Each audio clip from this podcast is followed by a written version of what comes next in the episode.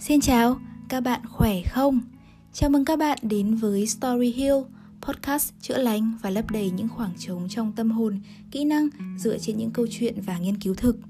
Mình là Nhung Nguyễn, host của chương trình. Hãy cho phép mình có được sự chú ý của các bạn trong những phút tới nhé.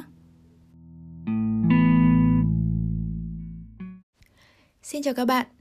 Phần 2 của tập trí tuệ cảm xúc EQ đã ra lò để gửi tới các bạn rồi đây. Trong quá trình sản xuất tập phát sóng số 2 này, mình đã nghe lại tập 1 và nhận ra là hmm, không biết là mình có đang hơi tham lam khi lựa chọn một chủ đề thật sự rất rất lớn và chỉ gói gọn nó trong hai tập podcast này không nhỉ? Trí tuệ cảm xúc là thứ chúng ta sẽ cần học tập, trải nghiệm và tích lũy trong suốt cả cuộc đời, có thể là học nhanh nhất từ chính những sai lầm nữa. Vậy thì lợi ích của hai tập phát sóng về EQ này là gì? Mình mong muốn cung cấp một góc nhìn bao quát và nhiều chiều về EQ, cũng như những bài học, hậu quả có thể sẽ xảy ra trong quá trình thực nghiệm để từ đó các bạn có một cái nhìn đa chiều hơn, dự trù tốt hơn các rủi ro cũng như có cho mình một mindset để hiểu các cách cụ thể thực hành phát triển EQ tốt hơn. Còn thực tế, các bạn sẽ cần thời gian để chiêm nghiệm và phản biện dựa trên những nội dung mà mình đưa ra. Từ đó, thể hiện các bạn đã học và ngấm được kiến thức rất sâu rồi đấy. Còn nếu bạn chỉ nghe thôi và chưa thử áp dụng hoặc không reflection trên những trải nghiệm vốn có, thì mình rất tiếc phải chia sẻ rằng giá trị mà những tập podcast mang lại cho bạn mới đạt 10% trên tổng số 100% hiệu quả có được mà thôi. Vậy để hiểu rõ hơn về chu trình học tập hiệu quả cũng như phát hiện ra bạn đang thuộc phong cách học tập nào trong 4 phong cách học tập chính, các bạn có thể nghe lại tập podcast số 3 của mình đã nói về chủ đề này rồi nha.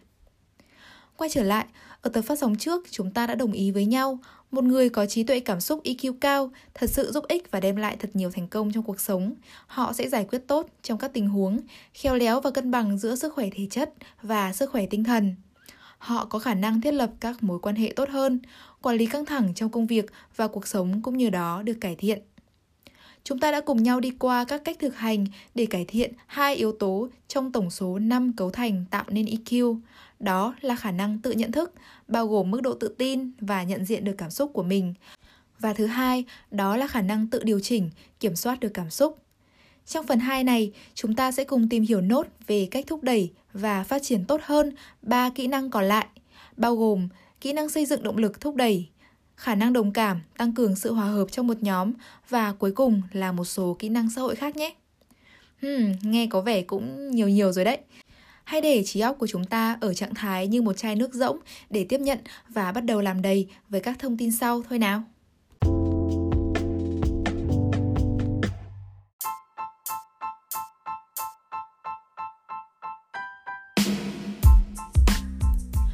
Thứ nhất, cũng là kỹ năng mình cảm thấy hào hứng nhất, đó là khả năng xây dựng động lực, thúc đẩy bản thân trong công việc và cuộc sống.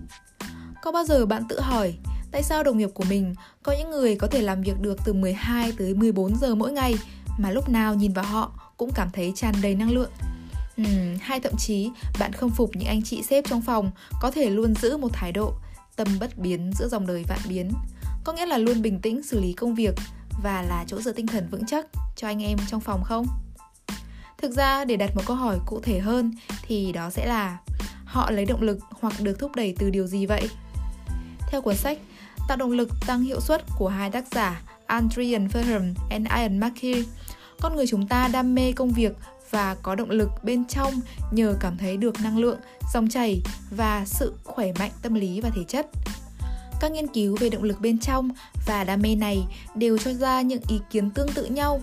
Một công việc tạo động lực sẽ bao gồm có 8 yếu tố sau. Thứ nhất, đó là tính thách thức. Thách thức khuyến khích chúng ta tự đặt ra các mục tiêu và đích đến để củng cố niềm tin, từ đó bắt tay đối mặt với thách thức. Ở đây, thách thức được coi như cơ hội để chúng ta được tự tin, tin tưởng, bắt đầu cọ sát, được sai để đứng lên từ chính lỗi sai đó và được bước ra khỏi vùng an toàn để khai phá bản thân tốt hơn. Tính chất thứ hai đó là sự tò mò. Luôn tìm kiếm những điều mới lạ, được đặt câu hỏi và trao dồi kiến thức. Sự thay đổi và thử thách sẽ kích thích được tính tò mò, từ đó nuôi dưỡng cảm giác hào hứng với công việc. Uhm, bạn hãy thử suy nghĩ xem lần cuối bạn thử sức với một công việc mới, một công việc mà chúng ta chưa từng có kinh nghiệm trước đây là bao giờ? Ví dụ như bạn tham gia xây dựng ý tưởng chương trình cho một sự kiện của công ty. cảm giác chạy chương trình thật chân thật, lần đầu tiên làm MC cho một talk show, vân vân. Chắc chắn trước khi sự kiện này diễn ra, bạn đã cảm thấy rất lo lắng và hồi hộp. Nhưng sau đó, bạn có cảm thấy đã không? Cảm giác mình đã làm được rồi, làm được một điều mà trước đây bạn chưa từng nghĩ tới bạn sẽ làm được. Đó là một cảm xúc vô cùng tuyệt vời ha. Mình cũng đã từng thử rồi và mình rất trân trọng những cơ hội như vậy. Tính chất thứ ba đó là sự kiểm soát. Công việc cho chúng ta quyền kiểm soát, được tự do lựa chọn thứ mà ta muốn học và cách mà chúng ta sẽ học như thế nào trong công việc. Tiếp theo, đó là sự công hiến. Nhu cầu được công nhận, được tự hào về công việc của bản thân và thành quả lao động của chúng ta được công nhận là có ích. Từ đó sẽ đi cùng với tính chất công nhận, đó là được ca ngợi thành tựu, được khen thưởng khi đã làm việc thật sự tốt. Tính chất tiếp theo, sự vui vẻ và trí tưởng tượng. Hãy dùng trí tưởng tượng và các trò chơi để khuyến khích việc học tập tại nơi làm việc. Ý tưởng ở đây chính là sẽ đưa tính giải trí vào công việc. Và cuối cùng, hai yếu tố đi cùng với nhau, sự cạnh tranh và sự hợp tác. Không chỉ so sánh, hãy khuyến khích các nhân viên giúp đỡ lẫn nhau để đạt mục tiêu chung và sự hợp tác theo nhóm sẽ giúp cải thiện các kỹ năng xã hội khác. Điểm chúng ta cần ghi nhớ ở kỹ năng này đó là chúng ta có quyền được lựa chọn cách mình phản ứng với bất kỳ chuyện gì xảy ra trong cuộc sống. Khi tìm hiểu về chủ đề này, mình đã tình cờ đọc được một phương pháp có tên là Build Distress Tolerance.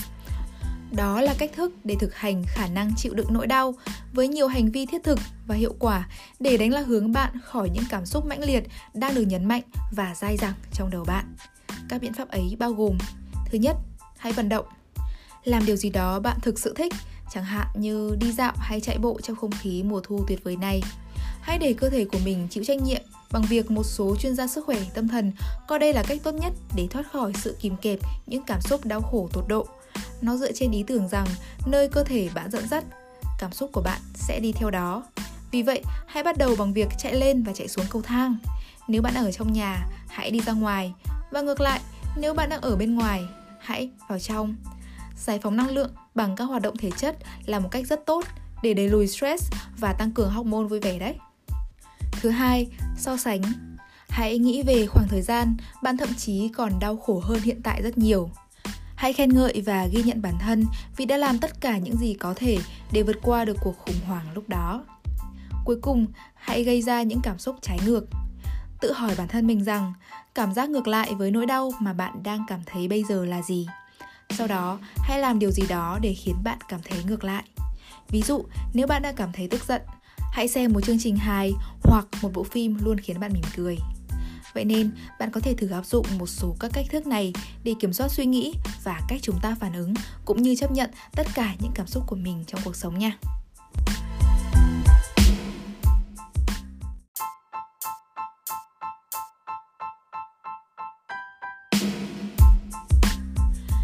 Kỹ năng thứ tư đó là tập luyện và xây dựng khả năng đồng cảm.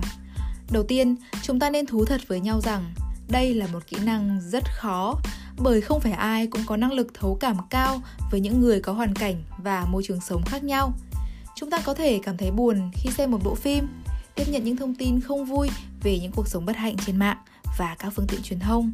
Nhưng chúng ta chưa thể thấu cảm và hiểu được hết những khó khăn, cách người trong cuộc suy nghĩ nếu như chúng ta không thực sự trải qua nó. Vậy, có một số cách sẽ giúp chúng ta luyện tập khả năng xây dựng được sự đồng cảm này. Đầu tiên, đó là chúng ta nên cởi mở để chia sẻ cảm xúc thật của chính mình. Nghiên cứu đã chứng minh rằng bản thân mỗi người đều có nhu cầu được giao tiếp, được lắng nghe và chia sẻ về câu chuyện của mình. Nếu như chúng ta chưa thực sự cởi mở và chia sẻ được cảm xúc của chính mình, chúng ta cũng sẽ khó lòng đón nhận những câu chuyện của người khác và nếu như chúng ta chỉ im lặng lắng nghe rồi nghĩ rằng um, mình sẽ thấu cảm thôi thì thường xác suất thành công là không cao điều này khiến mình nghĩ tới một cụm từ đó là thùng rác cảm xúc emotional charge. Khi chúng ta đi lắng nghe một cách thụ động thường là khá khiên cưỡng bắt đầu lắng nghe câu chuyện của người khác. Nhưng thực sự chúng ta không hề quan tâm không suy nghĩ về giải pháp cũng như không cảm thấy đồng cảm với câu chuyện này. Kiểu như trong cuộc trò chuyện sẽ có một bên thao thao bất tuyệt và bên còn lại sẽ kiểu ừm, ừm, thế rồi sao nữa? À thế à thế à ừ được đấy được đấy ừm điều này dẫn tới việc chúng ta cần luyện tập một kỹ năng khá quen thuộc nhưng không phải ai cũng làm được Đó là kỹ năng lắng nghe thấu cảm và tích cực, listen chứ không phải là hear, tiếp nhận âm thanh đi vào tai một cách vật lý. Từ đó dần hình thành khả năng thử đặt vị trí của mình vào hoàn cảnh của người khác để thấu cảm một cách rõ ràng hơn. Và active listening là nghe tích cực cũng là một trong nhóm những kỹ năng xã hội được chia sẻ trong kỹ năng cuối cùng cấu thành cái EQ. Bên cạnh đó cũng bao gồm các kỹ năng khác như kỹ năng đặt câu hỏi, khả năng phá băng để bắt đầu một cuộc hội thoại, khả năng sử dụng ngôn ngữ hình thể, kỹ năng thể hiện sự hứng thú khi giao tiếp, vân vân. Với rất nhiều kỹ năng như vậy, trong tập podcast ngày hôm nay, mình sẽ lựa chọn kỹ năng Active Listening để kết lại số này và hẹn gặp lại các bạn ở những số phát sóng tiếp theo. Chúng ta sẽ thử đào sâu và chiêm nghiệm thêm ở những kỹ năng khác nha.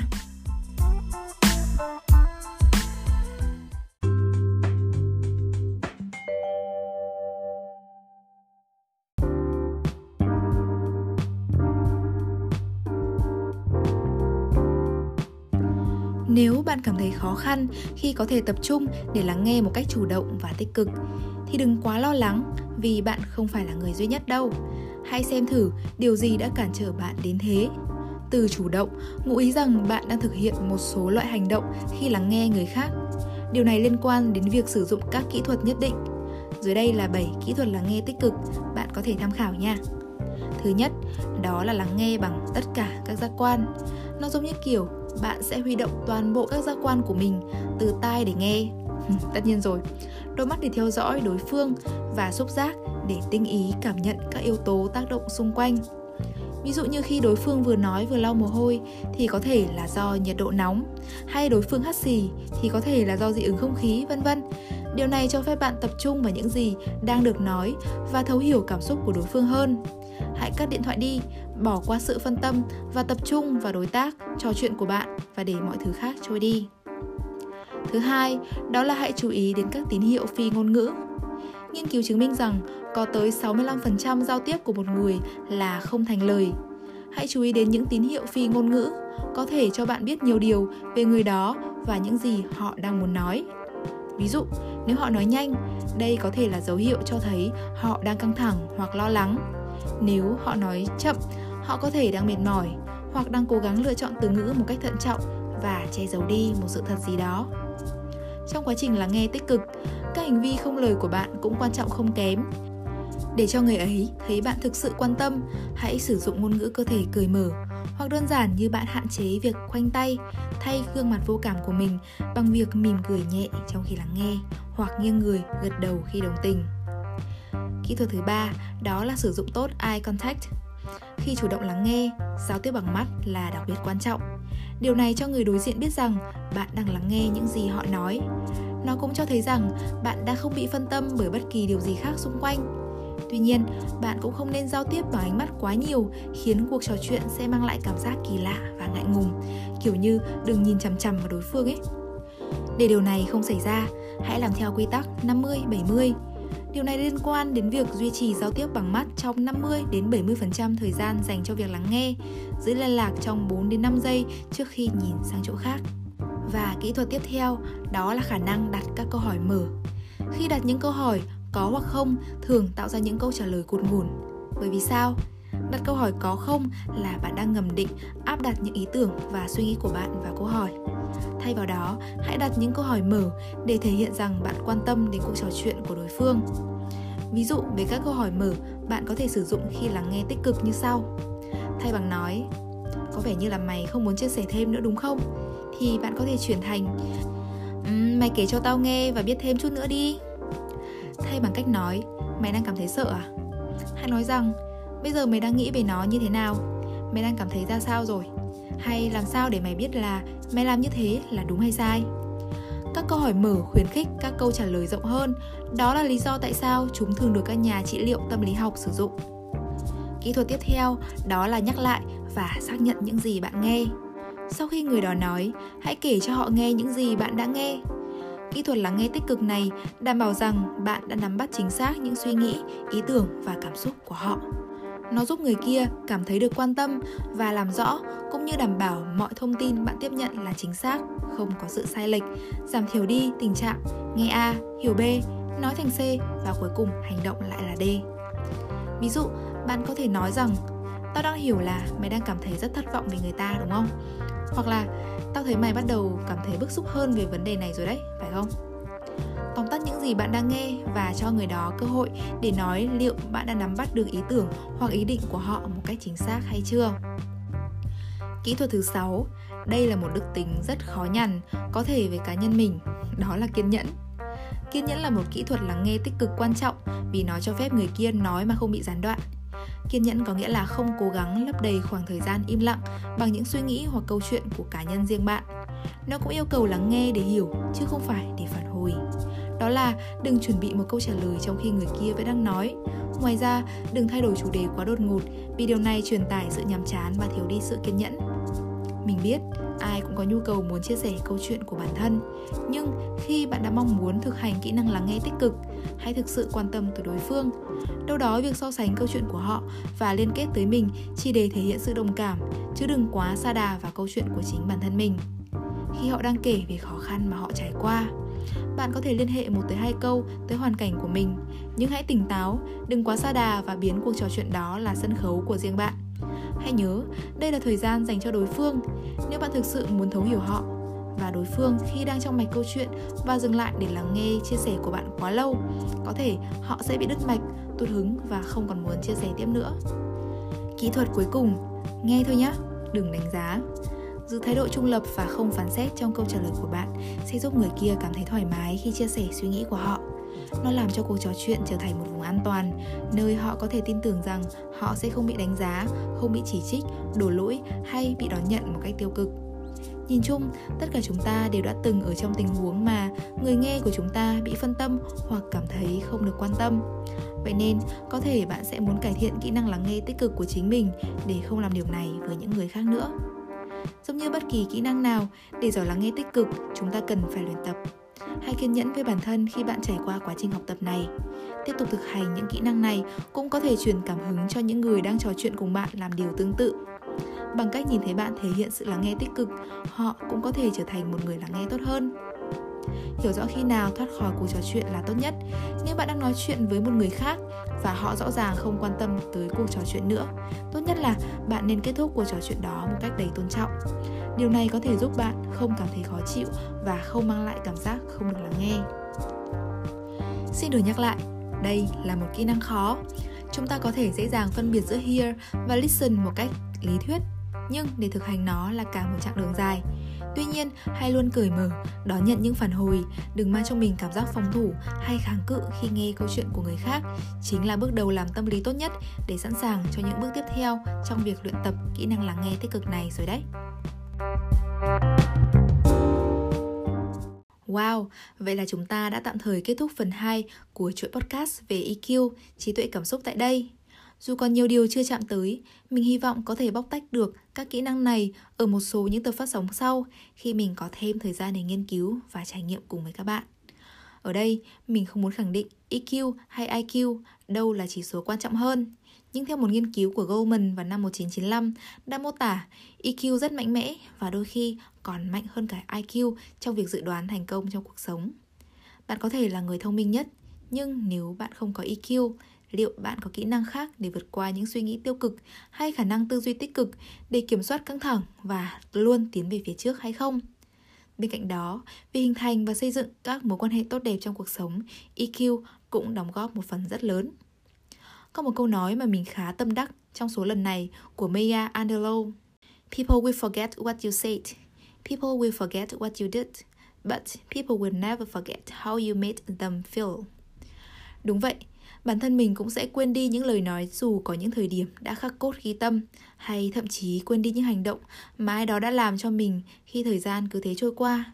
Nhưng thực sự, cảm xúc mà họ đem tới có thể sẽ đi cùng mình mãi mãi. Và mình luôn trân trọng cách những người xung quanh đối xử với mình dù là theo hướng tích cực hay tiêu cực nhất. Còn bạn thì sao? Những trải nghiệm của bạn về EQ những câu chuyện những bối rối hay những câu hỏi mở chưa thể giải đáp hãy cho mình biết với nhé Cảm ơn bạn đã dành thời gian lắng nghe và suy nghĩ cùng với mình. Đừng quên cho mình biết cảm nhận của bạn cũng như chia sẻ những câu chuyện đời thực từ chính bạn qua form đính kèm để chúng mình có thể chia sẻ và giúp nhau tốt hơn mỗi ngày nhé. Hẹn gặp lại các bạn ở những số phát sóng tiếp theo. Còn bây giờ, chúc các bạn với những điều tốt đẹp nhất và thật bình an.